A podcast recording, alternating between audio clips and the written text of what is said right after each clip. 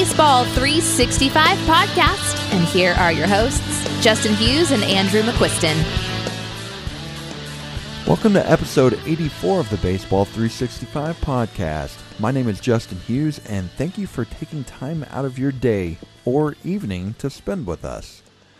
You can follow the show on Twitter at Baseball365Pod. You can follow myself at Justin Hughes 365, and you can follow Andrew at AMCQ82.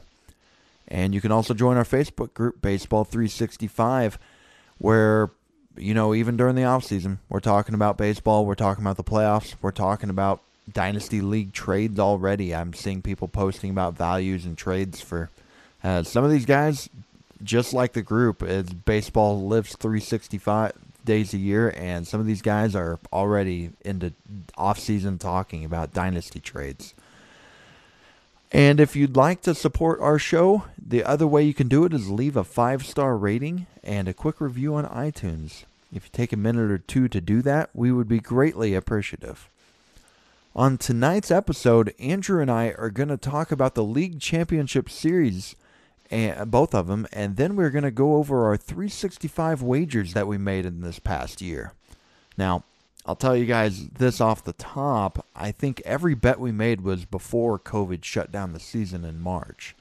I'm guess I'm bringing these guys up because in some way, shape, or form, Andrew and I had opposing views, and you know, there's no winners and losers from these bets because they're kind of thrown out the window. But I thought it'd be good to look again at these players and see if we have any evaluation changes moving forward. And who knows, maybe we'll even be able to get a bet or two in here for next year. So let's get Andrew on. Andrew, my opening question for you. True or very true. Are these Rays the most exciting playoff team we've seen this century?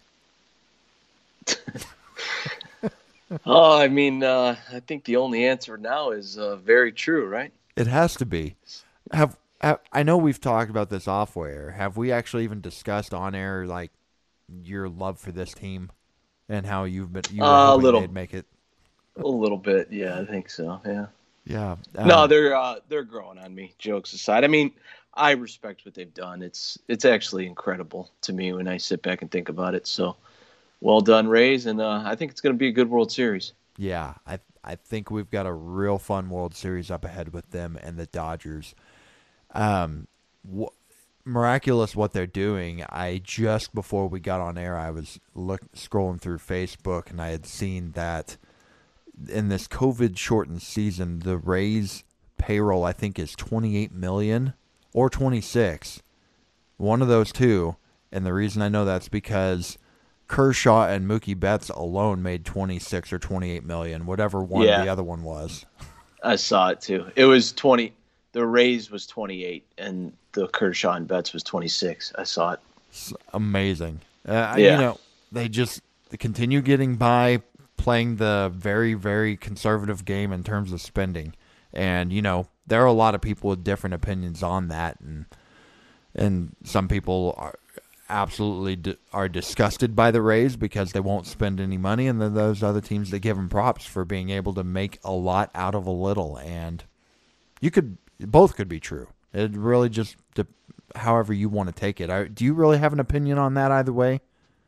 No, no, not specifically. No, I, like I said, I, I give them props for what they're doing. I, you look around the team, and it's not a lot of superstars, but uh, it just it seems like they get production from every guy, and they do all of the little things. Like they put the ball in play, they play good defense, don't strike out a lot, et cetera, et cetera. And those things all add up. I mean, I was telling somebody today I think they probably get more from like you know there's I think there's 26 guys on the playoff roster, more from like players 11 through 26 than any team in the league. Yeah, you know it's just all of the guys are contributing, and um, it may not be a ton from any one guy. I mean, obviously a Arozarena right now, but you know what I'm saying. Like there's just a lot of guys doing a little bit, and it all adds up to a really good team. So. Yeah, that's what I was going to say. Say whatever you want about ownership. They are so well run inside that organization in the baseball operations part because for that, that I was going to say they get the most out of these guys, and they're getting Yeah. really good production out of it, and you know playing the they you know they play the platoon game a lot. They play matchups. They do a lot of the studying in terms of shifting and yeah, they they're just really well run and here with one of the are are they the thirtieth ranked payroll or surely the Pirates are behind them. I don't know. I don't know. If you know Um, I don't know. I don't know offhand, but I would guess twenty nine or thirty. Yeah. Yeah. Yeah. So anyway, we had two really good championship series here, and it was a you know, I I think this was one of the best years of championship series we've seen in a long time. Both series looked like they were done about halfway through. With um, the in the American League, it was a 3-0 series lead for Tampa, and on the other side, the Braves got off to a 2-0 lead and then 3-1. And both series, despite the fact that it was 3 0 and 3 1, both series came back to a game seven, which I don't know. I, I'd I need to look. I should have looked to see when the last time both championship series went to a game seven. Do you have, did, did you see that anywhere? I'm sure that, No. that stat was out there. No, I didn't see that. No. The So- Rays are the Rays are twenty. Were twenty eighth this year out of thirty Jeez. in in uh, payroll. so the Pirates. ahead, ahead of uh, Pirates were twenty nine and Orioles were thirty. Uh, okay, Baltimore. I would have guessed that Baltimore still spent more. Just if anything else, that Chris Davis contract. I'm really surprised. Yeah. that they spent more. Huh. And Dodgers were two behind the Yankees. So the second from the highest and the second from the lowest. Amazing. So anyway, um, I did some research because I was really curious. For starters, you know, we know about the 2004 Red Sox coming back from three nothing to beat the Yankees, but I didn't know if any other team had ever even forced a game seven before.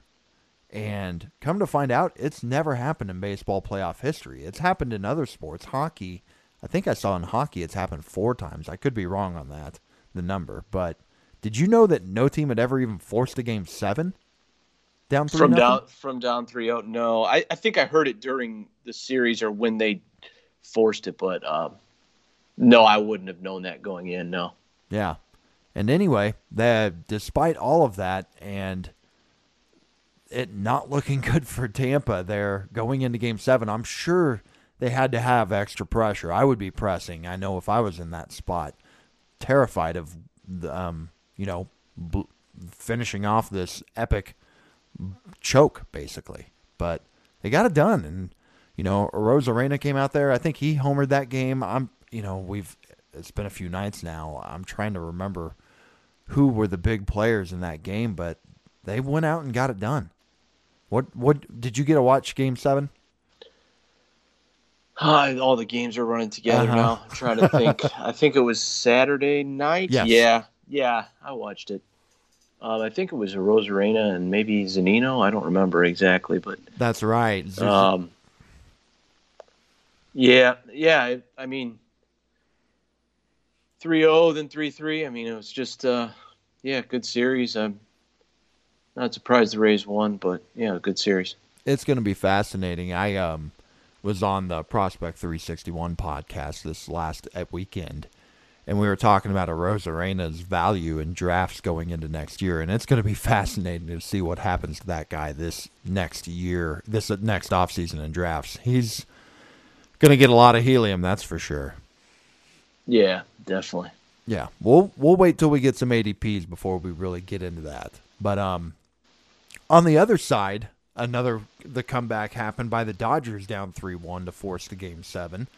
And again, I was really curious what the stats were on this going into this series, not counting this championship series. 87 teams in baseball history had fallen to 3 1 in a playoff series. And of those 87, 17 of those series, a game seven was forced. With the team who came back to force the game seven having won 13 of those 17 game sevens. So now it's 14 of 18. The Dodgers did it. And I got to say, I'm not really that surprised that this happened just because the Dodgers, I mean, we talked about this going in. They just felt like a far superior team. But go, I mean, good for the Braves for going out there and making a series out of it, much more than I predicted they would. I was trying to get you to bet that it would be five or less, and you know we'd take the chop at five. But you know, they came out there and pitched real well early on. The bats provided some real good sparks, but this one's gonna hurt. I mean, did you uh, Sundays? You usually don't work Sundays. Did you get to watch the majority of that game last night? Yeah, yeah, I watched all of it last night. Yeah, it was really good. I mean, I, the, the Braves. I mean, got to give them a lot of credit. Like Ian Anderson was way better than I expected him mm-hmm. to be in the in really throughout these playoffs. And uh, everybody else kind of stepped up. I mean, Kyle Wright had the really bad outing in Game Three, but other than that, their pitching just um, pitched pretty out of their minds throughout. So, yes. especially against the Dodger lineup that's really, really good. For the most part, Braves pitching was good. So, came down to the last game. They won by a run. I mean, it could have went either way last night. It was really good. Yeah, they won by a run, and that I mean that's got to sting because Mookie Betts goes out there and robs Freddie Freeman of a home run. There's a run. And then the other big play was that second and third and one out, or actually there was nobody out. Second and third, nobody out. Yeah, and play. the hard ground ball hit to the third baseman, and both the fielders, or you know, the whoever was on third, I can't remember now, bolted for home, and the guy on second stopped. And next thing we know, we're in a rundown, and the guy who's in between, caught between third and homes trying to stall to get the guy to the other guy at least a third. He doesn't get there quick enough, and next thing we know, a double play happens, and that rally ends. Just painful for the Braves. I it's got to this one's got to sting for a while, but the one thing I said after the game, uh, and I think a lot of people were making this joke, they are most of Braves fans are Atlanta sports fans, and they may be conditioned for this. yeah, yeah, definitely. I mean, I you can't ever be. I feel like in these, um, especially in baseball, more so than like NBA or something. But it's just you can't really ever be too certain that it's over. I mean, three one, while it may have seemed insurmountable, it's like it's a Dodgers three game sweep mm-hmm. is what it takes. And I mean, we all know the Dodgers are the better team. I mean, even even if they lost this series, I would have thought that honestly. But um, yeah, just it doesn't take much for it to turn pretty quick. So it's good stuff. That was a great series. I had a lot of fun watching it. Yeah, it was a lot of fun. The back and forths. There was a lot of pressure. Every inning just felt like it was huge going in, like those last couple games. Watching them, I tell you what, Acuna Freeman and Ozuna was just. Yeah. I mean, those three are. That's probably the best trio of offensive hitters in baseball right now. At least, if not, it's right there. But I think it might be the best. I'm, it's going to be really curious to see if they can lock Ozuna down and try to keep him there for a little while. He is a free agent at the end of this year. But one thing I will say is, you know, they've got Acuna and Albies on pretty team friendly deals. So maybe they will be able to pull that off and keep him around. I hope so because it was a lot of fun watching that offense. Yeah, yeah, they're tough.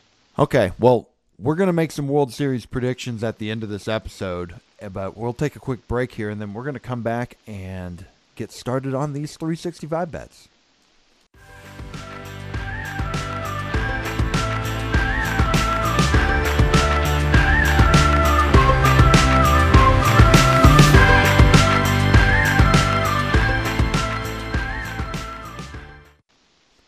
Okay, again, we're not going to be doing a tally here. The shortened season screwed up these bets. This is more to discuss these players and see if one of our evaluations could be different going forward or just talk about them next year. So, we're going to start off with the first bet Andrew and I made this last offseason, and that would be Marcus Semien over under 25 home runs in 2020. I had the un- under, and Andrew, you had the over. So, this year's Semien filled up the stat lines with seven home runs and four steals in 53 games, with 28 runs, 23 RBI. but the batting average tumbled to 223. So I went on and took some time and went to Baseball Savant, and the 53 game sample size is not pretty. Barrels, hard hit rate, expected batting average, all down pretty significantly from his 2019 season. His expected batting average was actually in the bottom 7% of the league. Um, going into last offseason, his ADP was 88 going into this year. Power speed combos are hard to find, though. So, Andrew, do you think his ADP should drop? And, like, how significantly do you think that it should, if so? Yeah, I definitely think it should drop. Uh, what's 88's round six? Man, that's high. I wouldn't It have taken high. him there. I wouldn't have taken him there. That, I mean, anyways, but I think yeah, like maybe 50 spots or so. I think it'll drop something like that. Maybe like round nine. Yeah, I can definitely see that. And yeah, as, the other thing of note, shortstop is so deep, like we've talked about. It's the deepest position in fantasy sports, to where yeah, it's just yeah. I think I'm letting him drop. He might be one of those guys that be interesting to take if you just completely punt the position for a while and then get him later. But Yeah, I am yeah. He still hits, still in a good offense, and Yes. um, probably hitting at the top of it. But you can't ever be too sure with that on a good team. But hmm Um, yeah, I would guess somewhere in like that uh, 120 to 150 range, maybe. Yeah, I agree. I think that probably is about a good spot for him. All right, next one was more dollars earned in 2020. I had Willson Contreras and Andrew, you had Mitch Garver. I don't think either of us would have really deserved a win from this bet. Oh no, Uh, But- you you won. Yeah, Contreras was less bad. I think that's the way we'd have to say it. Um, yeah, definitely. Garver did not pick up where he left off in 2019, and he only had 81 plate appearances due to an injury, but he struck out 37 times in those 81 plate appearances. That's a 45% strikeout rate. That's kind of hard to succeed at that rate, even if you have Joey Gallo power. I think he had finished with 167 with two home runs. But um, Contreras, he wasn't as bad. Most though most who took him early were also disappointed. He hit 243 with seven home runs. I guess the catcher position as a whole was pretty rough. So maybe even despite that, he was still a pretty good catcher. But clearly, we're taking Contreras ahead of Garver in draft next year. But Garver's going to go much much later in drafts after seeing his stock fall. Who would you guess you're more likely to own next year in drafts? Contreras. Are you completely out on Garver then? Um, I mean, I I think that a lot of it with him is just I don't think like the playing time. It's just um, it's not there like it is going to be with Contreras. I mean, obviously it'll be cheaper, but I think Jeffers is going to play a lot more too next year.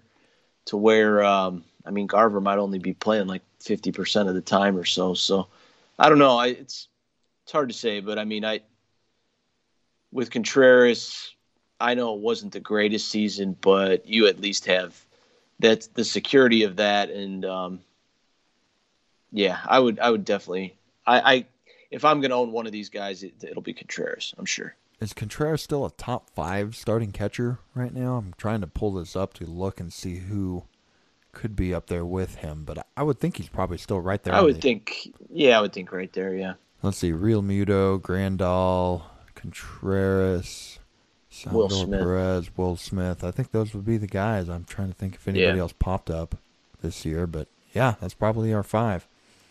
So, okay. We'll move on to number three. More Fangraphs dollars earned in 2020. I had Forrest Whitley, and Andrew, you had Nate Pearson.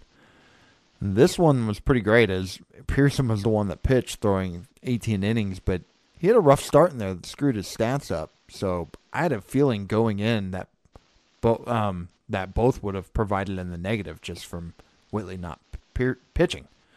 But which one ended up being worse? And the one who pitched 18 innings or the one that didn't pitch at all? And I couldn't find anything when I went to Whitley. Um, guess they didn't on Fangraphs. They don't really give a dollar amount if he didn't play. So he had zero. Pearson had negative dollar eighty. So Wow, I don't know if that right. means I get a win. Didn't he have? Didn't he have? He had the one really good start, right? yeah, Like he's the- he. I the think first he just start, had one bad one, Yeah, but it was a bad one. It was a real bad one, and then he went on the injured list. But yeah, that's rough. I, I here's my question for next year. You know, Pearson, high velocity guy, already had an injury. Whitley, we still haven't even seen him yet. Over under if I how many like do either of these guys throw 120 innings in the major next year? And if I set the bar at like half of a 0.5, would you take the over or under? On either one of them, Yeah, yeah both of them are there. 20? Mm-hmm. Oh boy. Um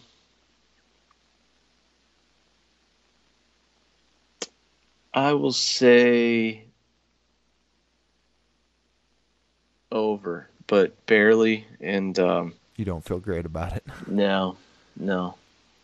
Yeah, no, I don't know. I, I don't feel great about it. I don't I don't really know my answer, but I'll just say over. And Be be the optimist, I guess. Yeah, I hope it happens. Both of them are fun electric arms.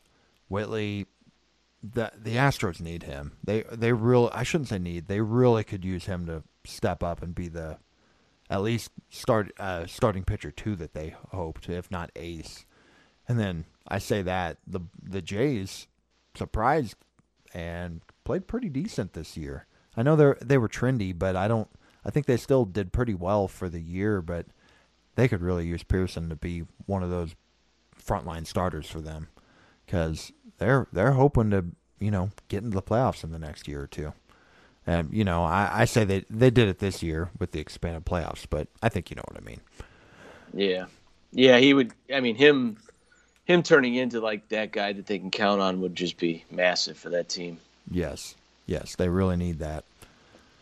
Okay, moving on. The next one over under 160 innings pitched for Michael Kopech in 2020, and well, Kopech didn't pitch; he opted out. So, um, Obviously obviously to remind everybody we made these in March. I know you said that, but I just Uh-huh. want to say it again cuz uh, we definitely didn't think that in July.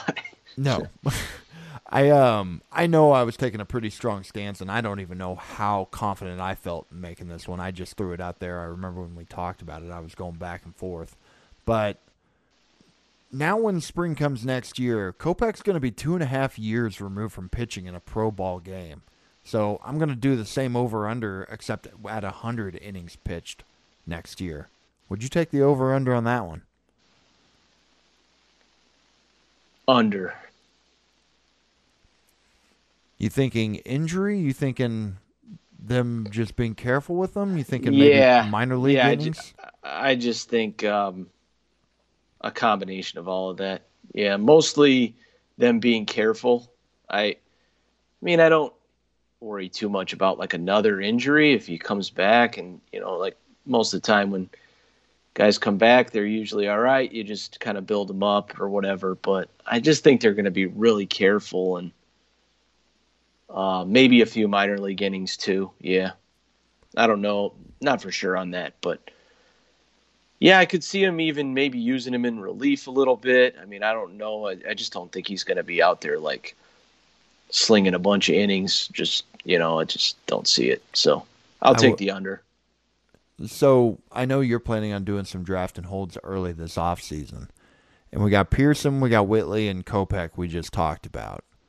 I'm guessing you would have these ranked Pearson, Kopech, Whitley. Am I correct? Or would you have a different? Uh, Pearson would be one, I'm pretty sure, and then I'm not sure on the other two. I really, I, I need to look a little more into like, um, kind of the injury, like the timeline for kind of what's going on with each one of them at the ex- this exact moment. You know, um, it's tough because it's still a ways away from the season, obviously, and they could all be fine, and hopefully they are.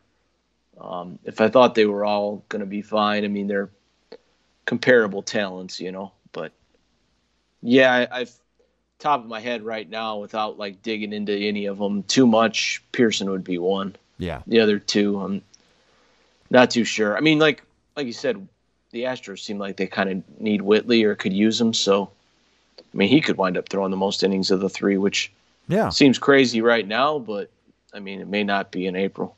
No, I I think a year ago, I mean, we made a Pearson Whitley bet last year, and I think a lot of people would have taken Whitley at that time in terms of more innings pitched.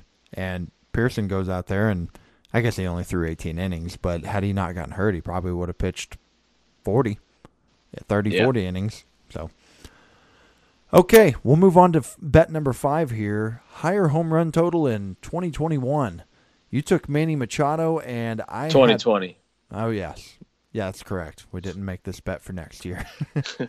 uh, you took Manny Machado, and you said he would hit three more home runs than Austin Meadows, and man, these two guys had a very diff- different seasons. Machado's value soared. I think he had 16 home runs and six or eight steals. And Meadows had a pretty rough season. He tested positive for COVID to start the year, and he did not perform well coming back. And I can't help but wonder if that is part of what wrecked his season.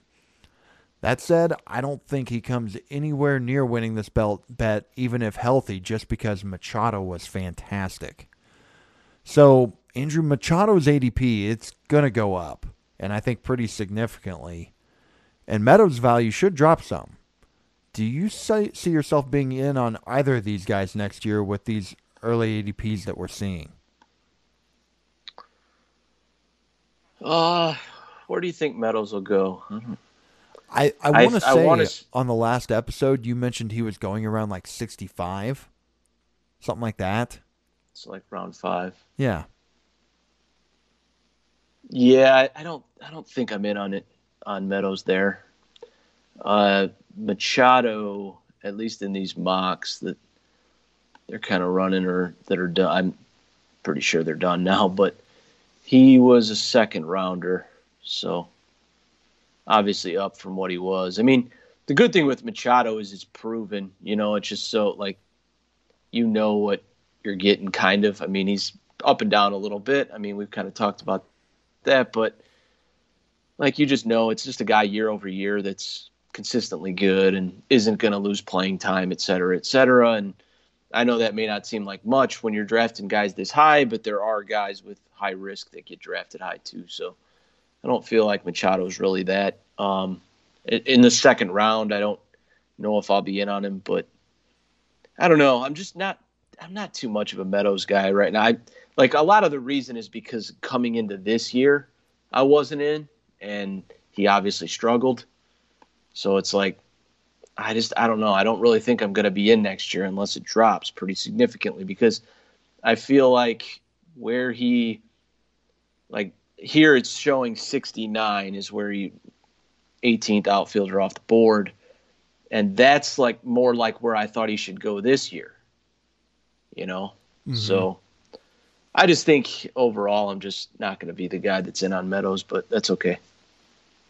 Yeah, I And a lot of it, a lot of it, real quick, a lot of it's to do with the Rays and the platooning and the Yeah. you know like the the minute you stop hitting lefties you're not playing against them and all of that stuff i just think that there's risk with playing time more than people just see on the surface and uh, that's not something you want to be dealing with in round five No, no.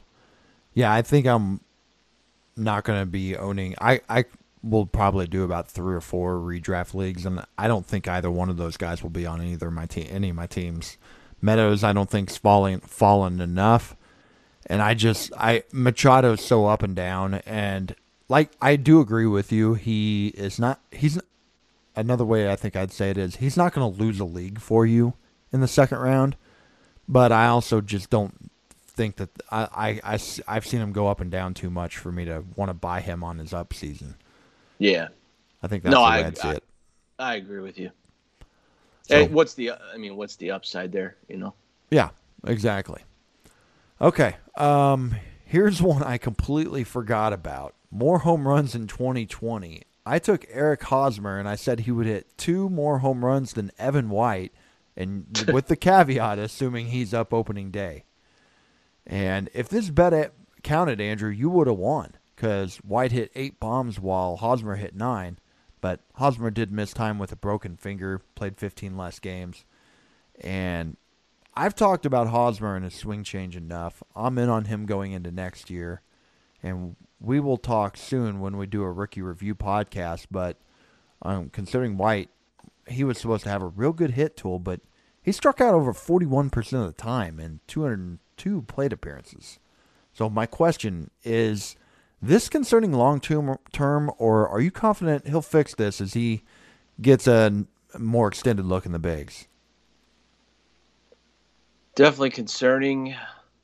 Uh, I heard somebody say at some point this year, Evan White hits the ball hard. He just doesn't hit it a lot. and uh, this is kind of the best way to sum it up.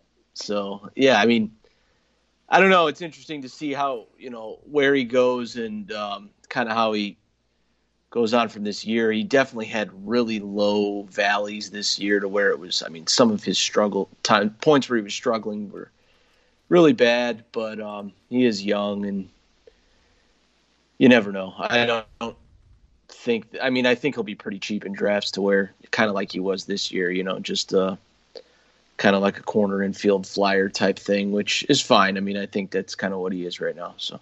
Yeah, you were right. He did, did hit the ball hard whenever he made contact. Um, just yeah, just wasn't very often. I remember sharing about a month ago his fan or his um, stats on Baseball Savant because I was one thing that really stood out to me. I didn't realize just how fast he was. 85th percentile in speed. That I mean, he's a fast yeah. first baseman right there. But yeah, it was not pretty. Um, hitting, not hitting the ball much, but hitting it hard. That makes me think of Mark Reynolds. And yeah, that's not a great path to go down. Even though Mark Reynolds has had himself a decently long career, I think he finally retired this last off season. Okay, uh, let's take a quick break and we'll come back and we'll, we'll carry on with these bets.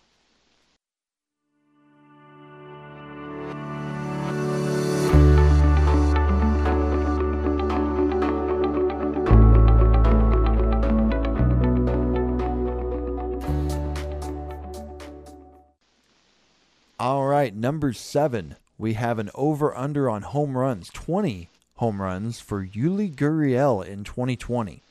I had the over, and Andrew, you had the under.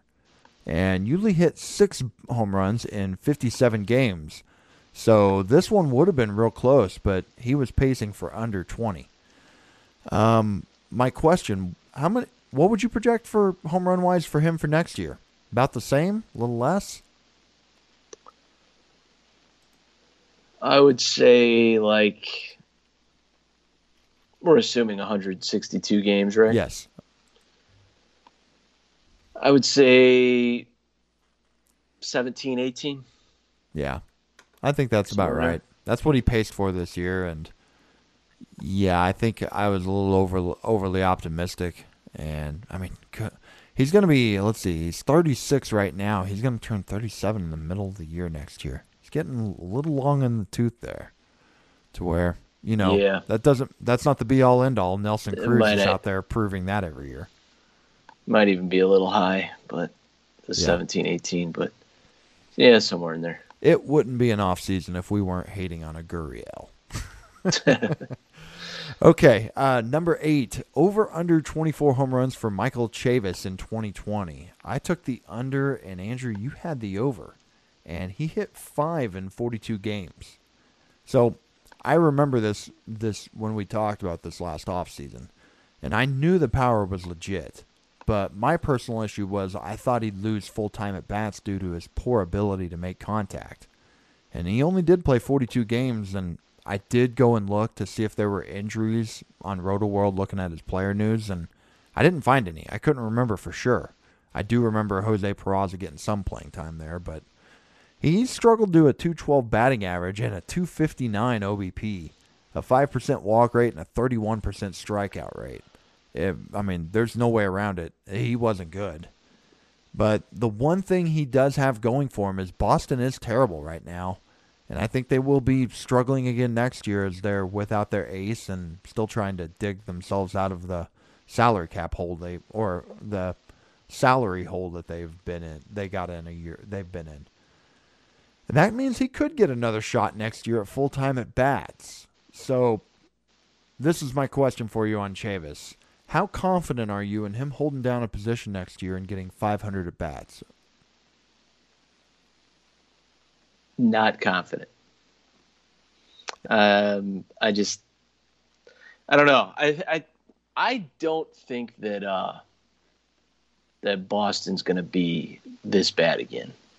Okay. And maybe that's just because they're the Red Sox. Yeah, like I, I feel like that they'll do things this off season to try and get some of that back. I'm not saying that it will completely work and they'll be back in the World Series or anything like that, but I think that obviously this year was rock bottom and they lost, you know, they lost Sale and Eduardo Rodriguez and Benintendi just became a shell of himself and all, you know, just lost bets. I mean, it just every single thing pretty much went wrong. Um, I would be willing to bet that that many things won't go wrong next year. But um, yeah, I just don't think they'll be the dumpster fire they were, and I don't know. It's it's tough to project a guy like Chavis getting 500 at bats. I mean, I guess if they were bad, like say you know they're decent or holding it together in the first half, and then they kind of fall apart. Maybe late in the year he's getting full time at bats there, but um, I don't know. It's just hard to. It's hard for me to assume that going into the season. Yeah, he's a right-handed hitter who looks like he. I think he's going to be a platoon guy. I think he's going to be a Mark Reynolds type player that you want to play versus lefties, but you just want to keep him on the bench versus righties. And yeah, I th- I think he's going to be more in the high threes, low fours in terms of hundreds batting at high th- 300s, low 400s in terms of at bats. You know, um, yesterday we were talking about Jonathan Villar on the Prospect 361 podcast, and we were talking about where he's going to end up next year. And I, as I was thinking about that today, I could see Boston as the type of place where he lands. Just a thought that crossed my mind today in terms of I could see them making that kind of pickup and that guy being their second baseman. Yeah, yeah, I heard you say that on there. And Did I actually say that? sounded oh, on the show. Well, yeah, on the podcast. All right, I know one of you guys mentioned it. I it would have been me. um, but yeah, I mean, I hope uh, I hope Boston is bad. Like I've said, I, I if Boston's bad, I mean, like Villar needs to be on a bad team. We've said it a million times. You know, like that's that's what needs to happen. When he's on a good team, it's tough to get the playing time Man, and it's just perfect for him. Whatever when you guys were talking about Villar on there, it was it was uh, it was good. I, I almost wanted to just jump into the conversation because I just was thinking in my head like, you know, the he's a good fantasy player. Yep. He's not really a good real life player. I mean, he's Nope. okay, but he's just kind of blah. But um, a lot of the reason there's intrigue with him and stuff in fantasy is because of his speed and all that. And obviously, you just need playing time for that.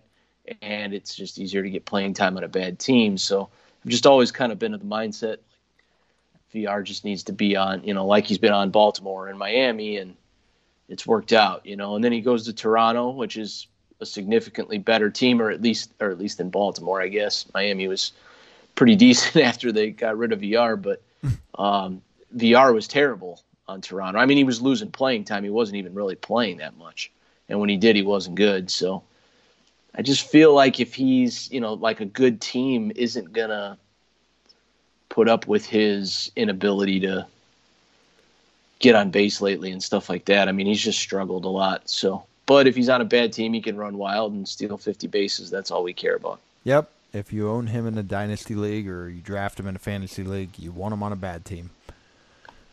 Okay, uh, moving on to the next bet. More dollars earned in 2021. I took Kris Bryant and Andrew. You took Eugenio Suarez.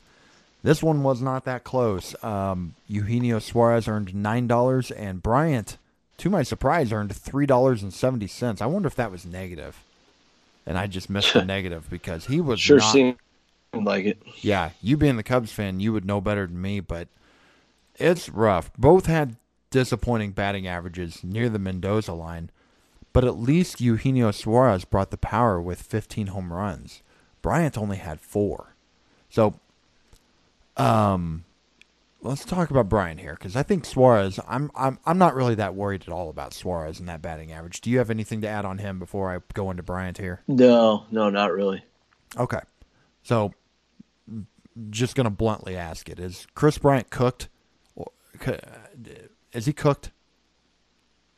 Uh, he definitely was this year. I won't, I won't rule out a guy with his talent to resurface and be, you know, like one of those guys. I mean, it's, it's probably getting to the point with him where it's going to become so trendy to not buy in that I mean, sometimes you can find bargains with guys like that, and they bounce back. You know, uh, I think there was, I think he was playing hurt a lot this year, and um, like I won't be surprised if Kris Bryant bounces back somewhat in the next one to two, two to three years. You know, and to MVP levels, no, I don't think that, but I don't think that he's as bad as he was this season. Now let me let me ask it this way: more or less likely? Uh, let me. Would you say it's over or under fifty percent chance of him having another top ten season as a fantasy third baseman again? Would you take a over or under fifty percent? Like, do I just do I think it's going to happen? Yes. In his career.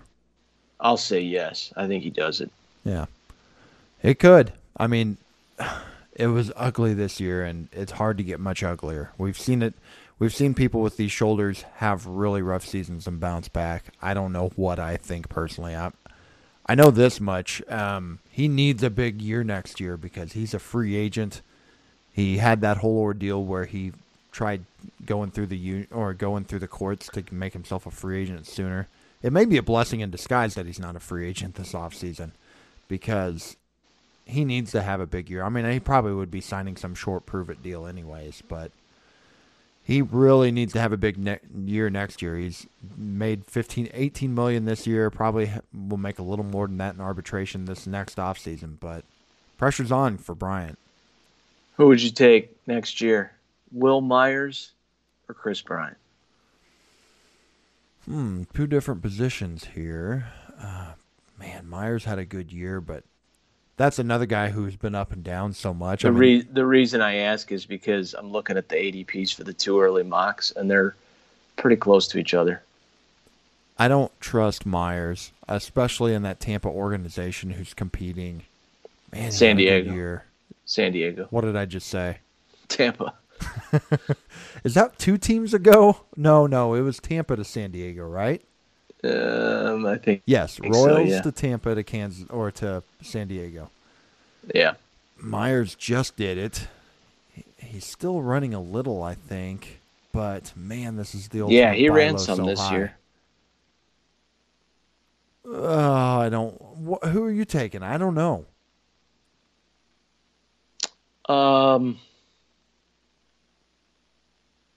probably. Bryant. Probably.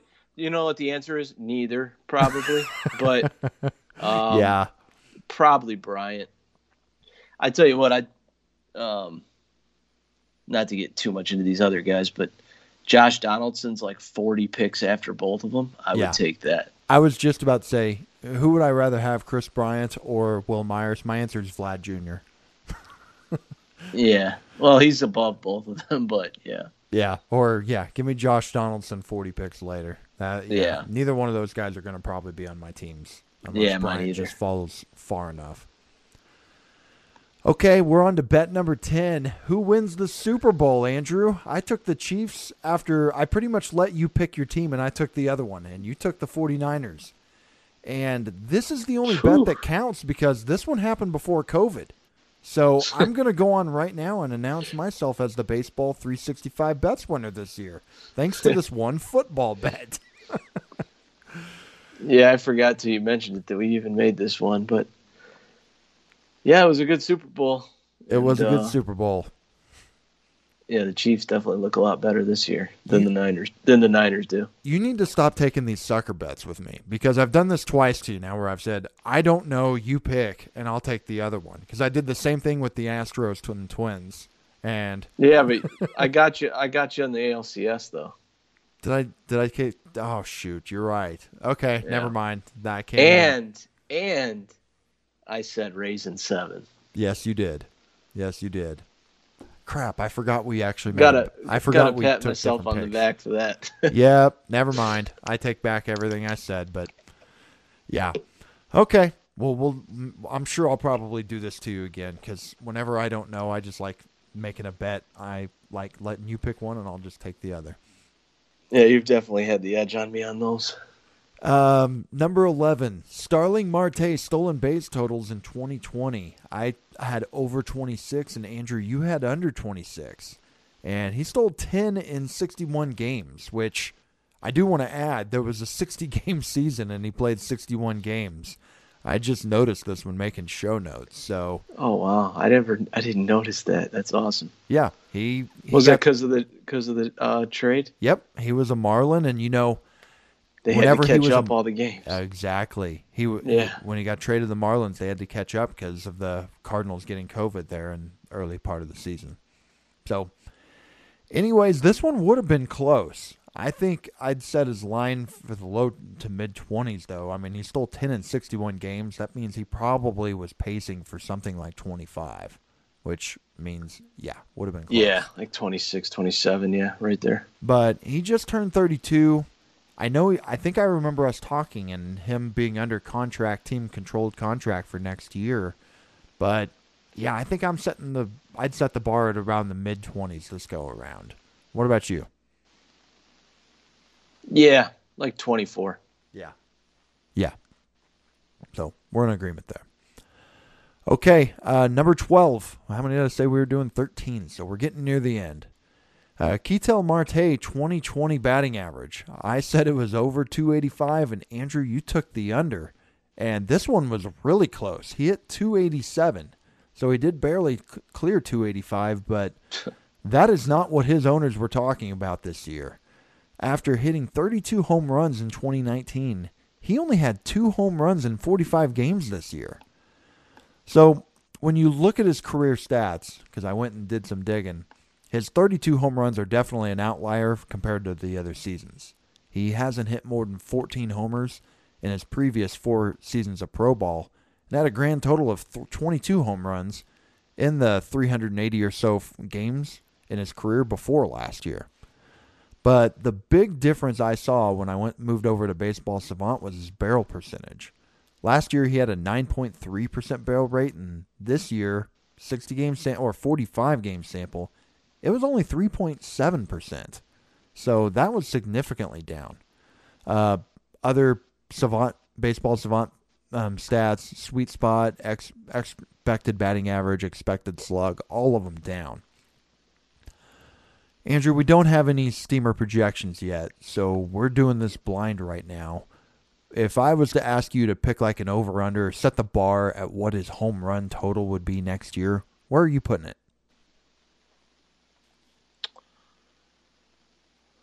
Uh, I would say like 19 or 20. That's pretty much right there. What what do they saw that cut in, cut in the middle? What is that line called? Pretty much going right in between. Yeah, I definitely. It sucks because I took the under because I was out on him and he overed the batting average but undered everything else. Yeah, the um, the luck. So I felt like I mean I felt like overall it was a good call. It just not a batting average, but uh, yeah, I mean, come on, like 32 homers. I mean, it is you know happy fun ball and all that, so you never know. But yeah, I think I'd set it around 20. I mean, I think he's a solid player, going to get everyday playing time, and is a pretty decent hitter. I just don't think he has like crazy power or anything like that. So I'd probably put it around 20. I was talking with one of our buddies, uh, actually two of our buddies, Ben and Ryan, about these bets earlier this week. We I was just kind of going over the ones and what we were going to be talking about, and we talked about Ketel for a little bit. And the thing they brought up that I hadn't noticed, but then I went and looked. I guess the um, league average for exit velocities velocity somewhere around ninety percent, nine or ninety miles an hour. I think they were saying. I haven't looked that up to back that up, but that's what they were telling me, and they're pretty smart guys. I, I'm sure that's with some research and they were like, Ketel Marte has never been somebody that's really had a high exit velocity. And sure enough, when I looked, I think it was something like 90, 92. He was just barely above average. So, yeah. Yeah, they're all like in the, I'm looking at it right now. They're all like in the 87 to 90 range. Mm-hmm. So, yeah, I think I would, like, if if someone gave me, I think, what'd you say, 19? Yeah, 19 or 20. Yeah, something like that. Yeah, if I was given the over under on that, I'm taking the under. I think I that 32 may be the outlier, but who knows? Who knows? He definitely yeah. What he's really good at is getting the bat on the ball. I mean, his strikeout rate again was somewhere around 10%, if I recall, and 98th percentile on whiff and K percentage. So good at getting the bat on the ball, but he's got to make harder contact if he wants to get get back to 30 home runs. Yeah, definitely. Final bet: Who earns more value in 2020? Uh, Andrew, you had Jean Segura, and I had Kevin Newman. And Kevin Newman managed to have negative three dollars and forty cents of value this year because it was not pretty. Segura, who I know I was really out on mostly because the speed keeps dropping, he still earned seven dollars and sixty cents in this shortened season. So Newman was a huge disappointment. 224 batting average, 281 OBP, one home run, and zero steals in 172 plate appearances. Are you holding out any hope for this guy? I know this is one that you also were not high on going into this year, and you can pat yourself on the back on that one. Yeah, not too much. I mean, the I guess the best thing for him is that he's in Pittsburgh and tell Cole Tucker that opportunities can always pop up, but I don't know. I mean, I feel like he was just way, way too trendy coming into the year. Like a lot of people seem to like him. And I don't know, it was just like a short, hot stretch last year. And he just had all this buzz and just wasn't really buying into it. So, yeah, not too much hope, I guess. But in Pittsburgh, there's always job openings. You never know. Yeah. People were intrigued by that 12 home runs and 16 steals in 130 games, but it was a one one season sample. He had never re- hit over four home runs in a season any stop through the minor leagues. So, yeah, it was not pretty. Um, moving on to Segura, stole two bags in 54 games. Year after year, that speed keeps dropping. Should he be, be projected for even eight to 10 steals next year? Like if I set the bar at eight, you taking the over the under? Over. Really? Ooh, I might I might take you on this one because you said the answer that quick. Yeah, I'll do it. Let's get our first bet in here. I think I'm going to say I'll take the under. I'm going to okay. lose this. He's I, I I lose everything it seems with Segura. Anytime I ever have a take on him, I'm wrong. any uh any caveats on games or um, you're the one taking the over. So what do you? Let's say he, let's. so no. I'll, I'll, give you a caveat. Let's say he's got to play at least 130 games, 140, 135. It doesn't even have to be that much. It just as long as you're that not, confident. Well, I'm okay. just saying. You tell that, me what like, you. Need. I mean, what if he plays 120 and gets it? You know, like. Well, then you win. That's the beauty of it. If if he plays less and you get it, well, so okay, hundred and it. You just 120. 120 is good. 120 yeah, games. Take, is it eight even? Yeah, I'm putting. We're putting the over under at eight, so eight's a chop. Okay. All right. We yeah, got, I'll take the over. Okay, we got our first bet. I didn't think we were going to get one in here.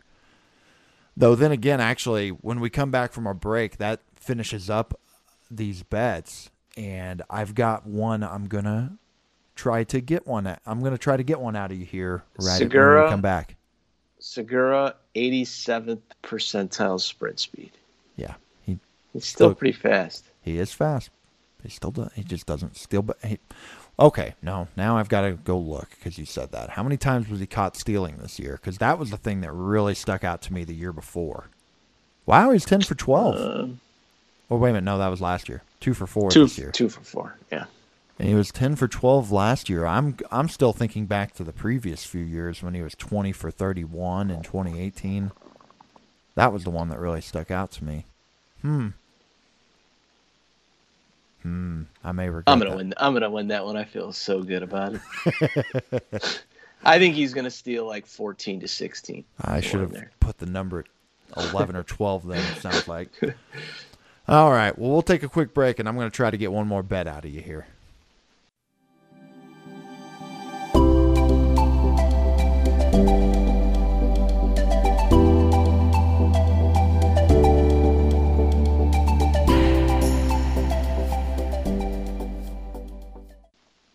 Okay, Andrew, this is my. Well, actually, no, I shouldn't do that first. Let's talk about the World Series. We got the Rays and the Dodgers. I saw you made the post on Baseball 365 asking everybody to call their shot. Who wins and how many games? What do you got? I am going to say Dodgers win, and I'm going to say I'm going to just stick with the theme and say seven games. I think it's I think it's going to be an awesome series. I actually I don't feel great about the Dodgers winning. Like I think that the Rays just have you know how like it's it's hard to describe, but there's just um there's some teams where it's just like everything just seems to be clicking in the right ways and even though they're not the favorite you just feel like they have that quote unquote magic surrounding them. I know it's like cliche but that's how the rays feel to me. And it's hard to pick against them because of that for me even with the dodgers. But i'm just going to go with the better team. I picked them before the playoffs and i yeah, I'm just going with that. But I think it's going to be a great series. I will not be surprised at all if the Rays win it. Yeah, I'm doing the same. Dodgers and seven. I think I voted on yours before, and I don't remember what I said a couple days ago. But yeah, I think the as as I was sitting here and I was asking you, and I'm sitting there thinking, okay, what am I taking? Even before you said it, I think I think I'm going Dodgers and seven. So we're in agreement there. But here's the bet I want to try to squeeze out of you. Unless we have the same one, then it won't work. Pick your World Series MVP.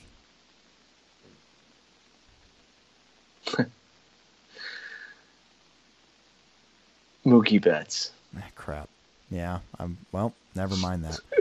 Because I was gonna my my if you had said anybody but Mookie, I was gonna say, what if we each pick a guy, and if you get the guy right, you win a bet, and if neither of us get it right, then obviously, bet's null and void. But um, yeah, Oh, is that who you? That's who you wanted. yeah, I was gonna take Mookie, and I I really hadn't even thought about it until I saw our good buddy Eric Cross from Fantrax, and Eric's a Boston native. You sure you don't? You, you sure you don't want Arozarena?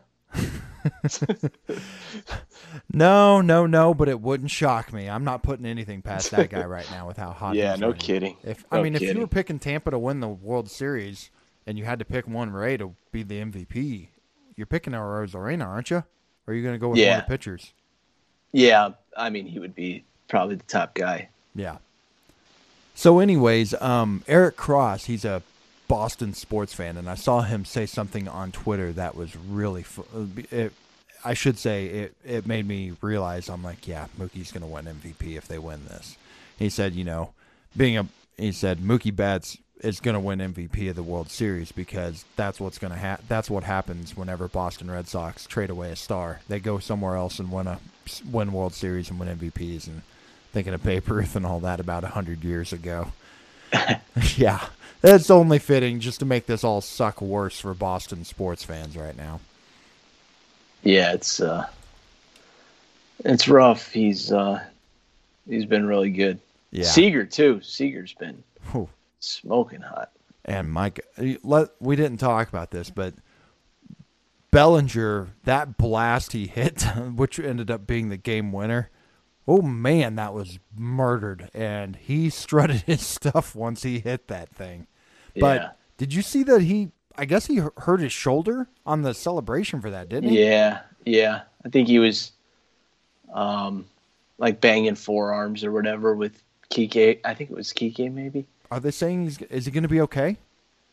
I think he's fine. Yeah, I think Okay. they said something about popping back into place or something. I don't know. I, I think I think I heard him Oh. say something in the post or in the post game.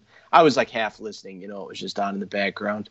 But I think I heard him say that they popped it back into place. I don't know if he was kidding or what. Maybe he was, but No, actually, that's a legit thing. I remember that happened to Hanley Ramirez. I owned Hanley Ramirez back in his Marlins days early on when he was elite. And he, he messed up his shoulder once and popped it out, and they just popped it right back in, and he was in the lineup the next day.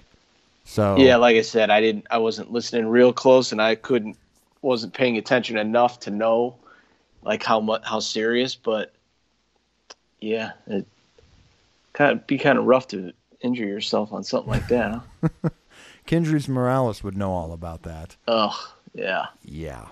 You know, to this day, every time I see a guy jump at home plate, I think of that. Mhm. Every every time hmm when I see it, and it, you know, I remember shortly after that, no- one was doing it. Oh yeah. Yeah. I, I don't know if you remember that, but Yeah. ev- yeah, nobody was doing it. Now it's obviously long forgotten, and everyone's doing it. But I still think of it when I see a guy jump into the crowd at home plate. So going back to that Ken Kendrys' home run, a week before that happened, I traded him away in my home keeper league to Van Lee, our um, who a lot of you guys know from the um, Fantrax Dynasty Baseball podcast. I think it's going. It's called the Dynasty Podcast again, or something like that. A lot of you guys know Van Lee. He's been he does a podcast with Jeff Zimmerman. he's a longtime friend of mine. We we grew up together at, around here in Southwest Missouri, but. Yeah, I traded him Kendrys Morales for Andre Ethier in a deal, and then that happened a couple days later. Ugh, Yeah, that's just bad luck.